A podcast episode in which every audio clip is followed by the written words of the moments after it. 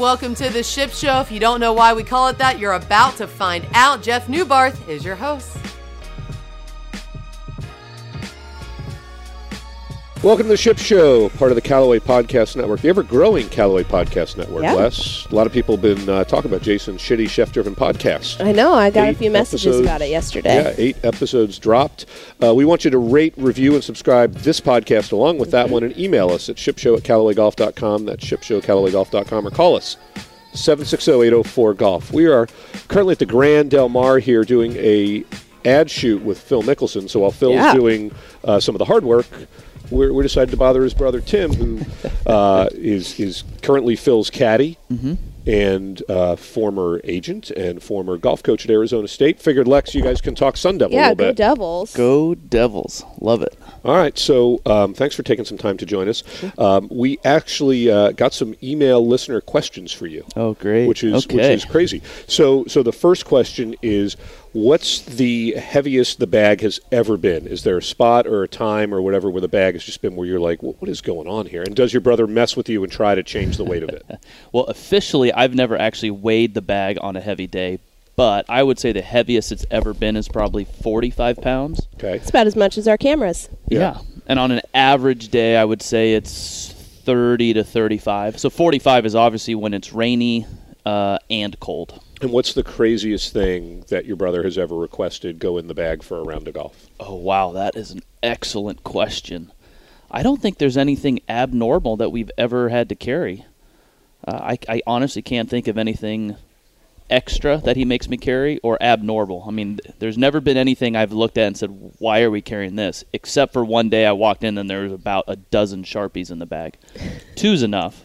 Yeah, A but dozen- he signs a lot of autographs after rounds. So. He does. So maybe three from now on, but a dozen. Now they don't weigh a lot, but No. it still takes up space. But there's never been anything abnormal that I can think of. Right. The other two questions I got is what's one thing about being a PGA Tour caddy that people don't know but should? Uh, I think one thing that most people assume is that we literally just do the numbers and, and read greens, but uh, there's a big part of being a psychologist out there for your player. Every caddy has to be a psychologist for his player to some degree, some more so than others. You know, when your player talks to you, how do you respond to him to get the best possible uh, response from your player? And then the last one that people emailed me was what is sort of not not uh, I don't want to like Stevie Williams used to go all sort of security guard for Tiger. Yeah. And I always felt that was a little contrived in the sense of where they kind of you know Stevie could sense when the mood got to a certain thing, and Yeah. he was going to make an example out of somebody to kind of calm it down. Have you ever been in a situation where you felt like you've had to play security guard for for your brother out there? anytime we go to a tournament that has a big crowd, such as Phoenix or a major, the Ryder Cup, President's Cup, and we get outside of the ropes, I get a little nervous because after you know they're usually pretty good before he hits the shot, but after the shot, everyone starts Yeah. to converge on him, and to me, that's not a comfortable feeling. And so the, that every time that happens, I'm trying to figure out how do we get him back into play without having you know people have the ability to put their hands on him which you never think something's bad going to happen but we've seen it in sports in the past especially tennis Yeah, women's yeah, tennis a long time ago yeah, yeah. that's the thing that always comes in my mind and so i'm trying to find the way to get him back you know safely back in play where we're not having to Yeah, worry there about was there was a round. It was before you were on his bag at Torrey a couple years ago. It was on the back side, one of the the par fours coming back this way, so at 14 or 15. Okay, yeah. And and Phil was playing with uh, a guy who used to be on our staff, Ryan Blaum. So I went out there early, and Ryan asked me, he's like, "Hey, um, you know, we're playing this, so- so we wanted to have one of our photographers get some cool pictures of Ryan and Phil together because he hadn't played with them before. Yeah. So that- that's something I want to have. So we made sure I was out there early to make sure we got that. Um, and then Phil hit a ball. It hit kind of the side of the fairway. It took a huge hop and ended up kind of like right by my feet. Okay. So I, I moved out of the way or whatever, and, and, and he and Bones walked over there and kind of assessed the shot or whatever. Then he kind of hit it. They kind of was like, oh, hey, and just kind of kept walking. But I thought it was interesting because there are all these people who had this great moment of like, hey, we're going to pat him on the back. Yeah. And I'm just like, really? I would never think in a billion years that putting your hands on an athlete while they're competing is a good idea. But, but people think that way, and they do it all the time. And if you hit a great shot, like you know, if he's walking towards you, it's one Yeah. thing. Maybe you give a high five A high if you make eye contact okay. or something. But Yeah. When you can surround him Yeah. like that. Now, there's no other place you can really surround him. I mean, with basketball, if you go off the court, you're Right. gonna have a people. It's just Yeah. inevitable. But here, you can have, you can get it so there's so many people around, and Right. it doesn't really happen a lot. But Yeah. it, every time we have it, I get a little queasy. Like, okay, you know, how am I going to get mm-hmm. back safely? Yeah, I think I think that's really interesting because um, I mean, f- funny enough, my like first experience with a golfer was with Phil when I was like three or four years old when uh, match play used to be out in Tucson. And um, my parents will tell me, and I like don't have as much of a memory, but like he- they he handed me a ball and said like there you go kid. And it's like I was so close to him. I think people have this idea that they just want to be a part Yeah. of like what he's doing right? And they feel like maybe if they can touch him it's almost like uh, not this is like really extreme but it's almost like Jesus you know? It's like if they can touch him they can be like I was a part of like Yeah. what he did there and I like congratulated him. And um and that way fans tend to be a little bit selfish Yeah. right? Which is unfortunate but that's okay. And I think um, I think it's cool that you have gotten this experience with him, especially at this time in his career, to be on his bag and to, like you said, like help him. And who better than you to help him through some, like through the mental stuff, and especially in a time where the mental game is a really big focus in golf, right? How have you? Um, been able to really connect with him more like as brothers and then also working together Well, the tough part is I'm trying to be a psychologist, but he's the one that has a degree in psychology, not me. so I'm working against the grain, so to speak. But I think a lot of what we're doing out there is, uh, you know, when you be, we're not obviously married, but married couples th- can think what the other person or say what the other person is thinking, right?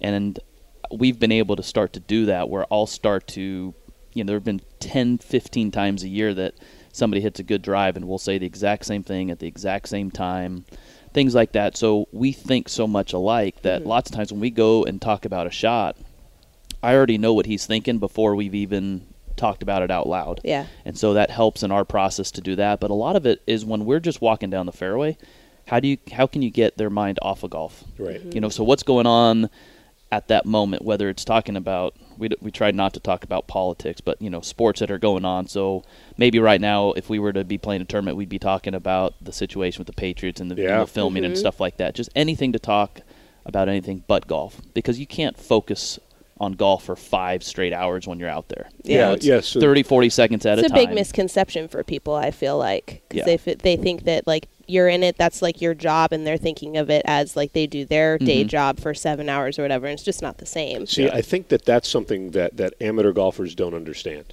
Is that people say, "Oh, golf's about focus and being, you know, like," but you're it's it's just like football. It's bursts. Yep. It's it's when when a play is over in football, you're running back to the huddle, and yeah, you're still in the game, but you're you're not at game speed. You're not No. your your mind is off for a second or two, unless you're the quarterback hearing it in, in, in your you know your headset, um, or if you're a Patriot and you're just thinking, "Well, what did they film last week?" And I know what's coming from the other team now. Uh, I'm going to take lots of shots at them today. Just 'cause Great. I can. Uh, but but what what is sort of like uh, the other question is like when you go to a new venue because you guys have a couple of those on the schedule Yeah. this year versus a venue uh, that you've played you know uh, a billion times. You know we're we're super excited about Phil's involvement at the Amex Desert Classic. Uh, Callaway's going to be involved in there. We have a really cool user experience which we can't talk about yet, but it's going to be incredible for those of you who are going to be lucky enough to be out there. Awesome. Um, but what's the difference between going to a place like that versus going to a course that you guys have never seen before? Uh, you know, whether it's for a WGC or, or an event overseas you're going to play. The biggest thing for me is just making sure I'm prepared. You know, if you're going to a tournament such as the Amex or any or San Diego, you know, Phil's played it 20, 25 times that mm-hmm. he already knows everything about the course. There's no way I can know more about the course than him. But when we go to a, a new venue, I just need to be better prepared so that I can basically as efficiently get him around the golf course, or at least make sure he has the understanding and the knowledge of here's what driver's going to leave us, here's what you know two iron's going to leave us if we hit two iron, and two iron fair, you know fairway's going to be 32 yards wide, and driver's going to be 26 yards wide. So things So like is that, just going out and walking it? Correct. And, and, and do you also do you talk to other caddies maybe who've, who've been there before? Do you like to just do you have a routine of how you're going to prepare your guy for the golf Yeah. course? Uh, a lot of caddies will take one or two other caddies with them to share in the responsibilities of finding, you know, sprinkler heads and stuff like that. I personally like to put in my AirPods and just go on a four, four and a half hour walk and do it all myself. Um, and for me, that's about as focused as I can get is knowing exactly what I'm going to do instead of having somebody else sort of well my player's going to do this or what I don't want those distractions. So Yeah. I personally like to just do it on my own and it you know usually it's going to be a Monday or Tuesday depending on when we get there and let's say Phil wants to play 9 holes on Tuesday in the morning we'll go play 9 holes and then I'll spend that entire afternoon doing my prep work so that I'm I'm best prepared. So he's as I can okay get. with that opening nine, if knowing he you haven't done your, your prep work yet. Yeah, because we know we're going to play the pro am Yeah. on Wednesday, and so Yeah. he's going to see it then. yeah, Um, you know, and again, there's only one or two of venues like that. So Right. if I have the opportunity to do it before he even plays, great. But if not, then yeah, he's fine with me doing it after those that first nine on Tuesday, let's say. What's it like when he makes changes like within his bag as far as equipment goes? Um, like how does that adjust your approach to things? How soon do you find out? Because I think we get a lot of questions about what is actually in players' bags, even though people can look at it online. I know it's changing Yeah, a but Phil- lot. Phil's changes all the time. Yeah. Yeah, Phil changes, I think, more often than others, but it's not drastic changes. Mm-hmm. It may be a different grind with his 60 degree or 64 degree, or it might be he may he has two different two irons we use. One's a little bit longer, so it's going to fly five to eight yards further than the other. So they're not drastic changes usually, but he does change a lot. Uh, when he changes the wedges, for me it doesn't really change much because it's you know they're still going to go the same distance and things like that. But when he changes the two iron, that's when I need to know Yeah. because that Because goes that's going to impact the next exactly move. Yeah. exactly. Are you involved when he does some of these changes? Like, Uh, is- I think I think one of the greatest experiences anyone could ever have is be a fly on the wall while Phil Mickelson's club testing.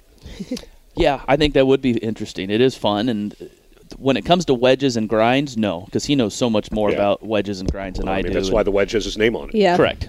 But when it comes to prepping for a tournament, uh, as to whether or not we're going to use a five wood versus the two iron, or between the five wood, three wood, and two iron, which two will we have in play? There have been times when we've gone without a three wood and had the five wood, you know, and the two iron. There's been times we've gone without, obviously, the other two clubs as well. Yeah, it's always so fascinating to me to kind Mm-hmm. of think about it. What's the coolest thing that you've been able to do having the last name Mickelson?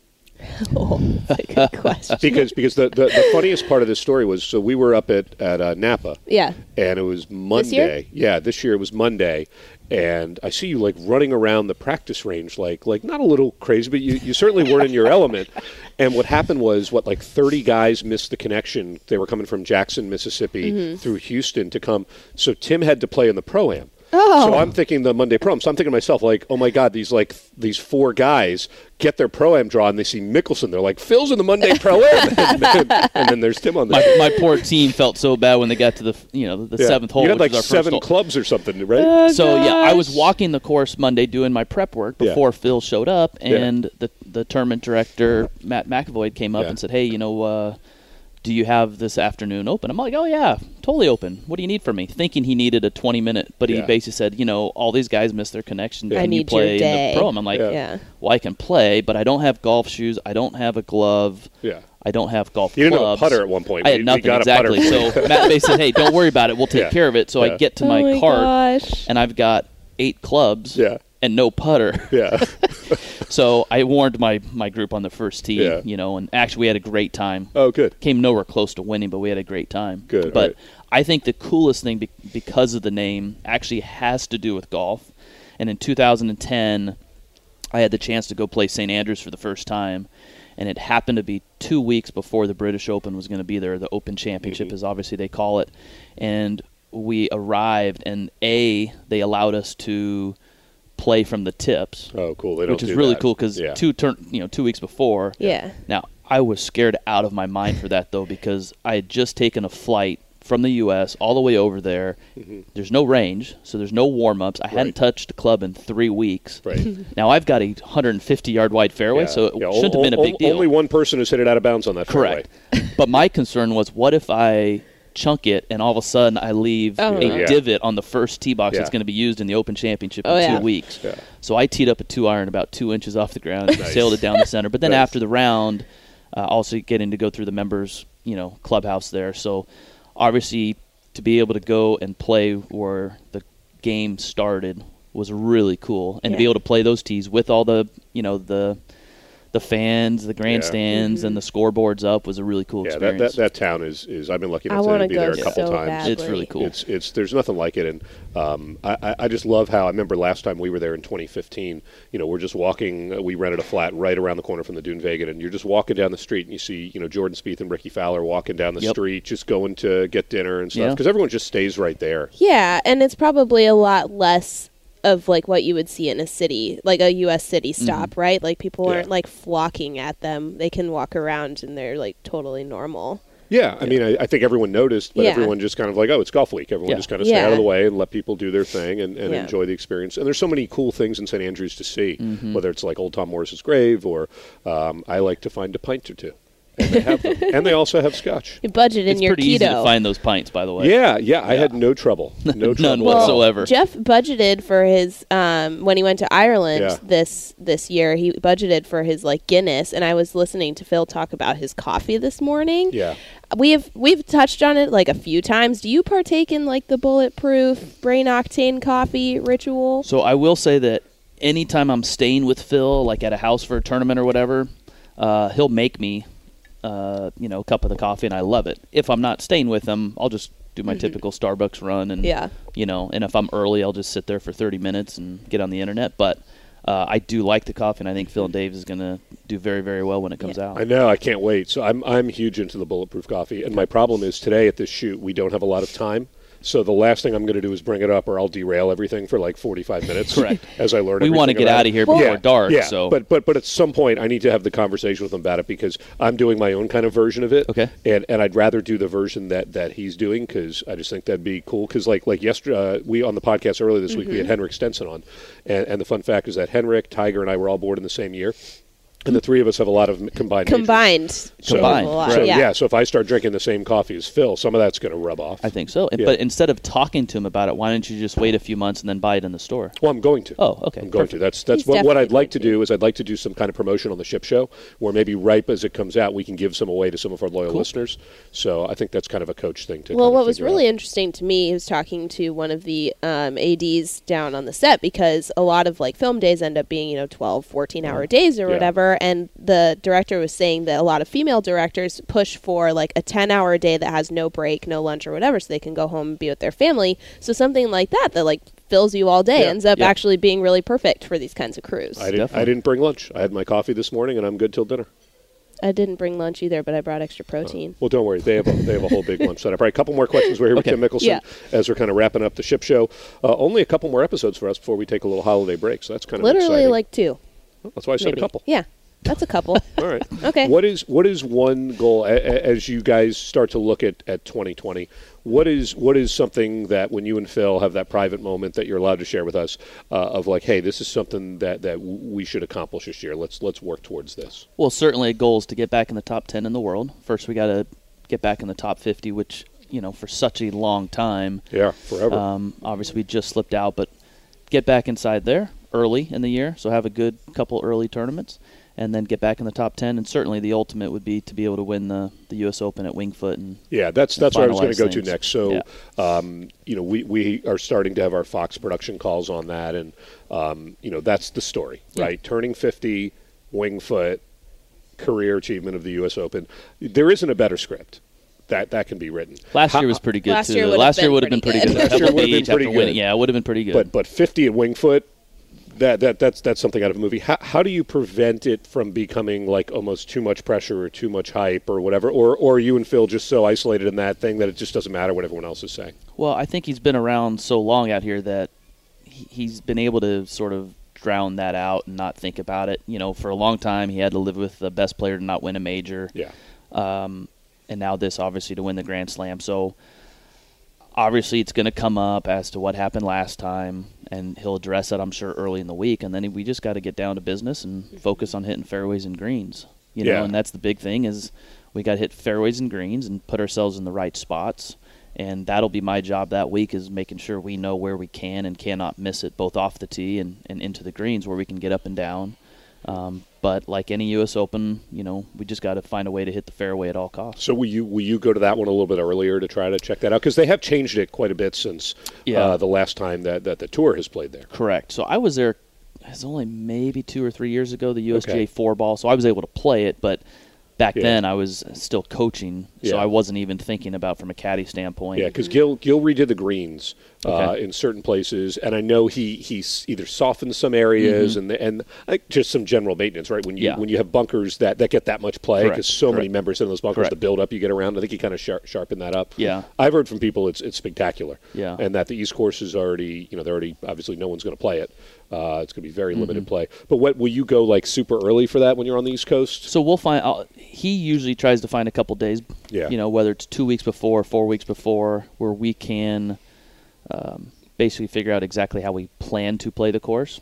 You know, there will be times when we did this um, last year at, at Bethpage. There was one or two holes when we went two weeks early where we hit 16 tee shots. Yeah. You know, nobody was out there, so we Yeah. had all the time in the world and 16 tee shots and five with driver and five with three wood and five or six with two iron and figured out what we felt comfortable with. So that was going to be the game plan. So I'm sure we'll do something like that again. Um, I may even go just on my own separately from Yeah. when we go for two days, just to be able to get more numbers and uh, get better familiarized with the the greens. Yeah, I remember at Merion, I was there. So, so the day that Phil came to Merion, uh, he was there a couple days. Was also golf's longest day with sectional qualifying. Okay. So uh, we started off in Orlando in the studio. Then we had this idea to take Gary Williams and, and Damon Hack, and we got on a plane as soon as we got off the air and flew to Philly, and then ended the show at midnight with Kelly Tilghman Okay. up up there at Merion.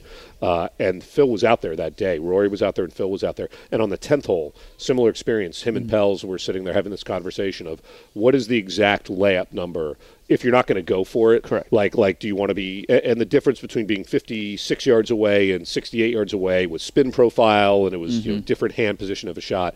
And to think that that much detail goes into it is that every week or is that major specific? I would say major specific at this point.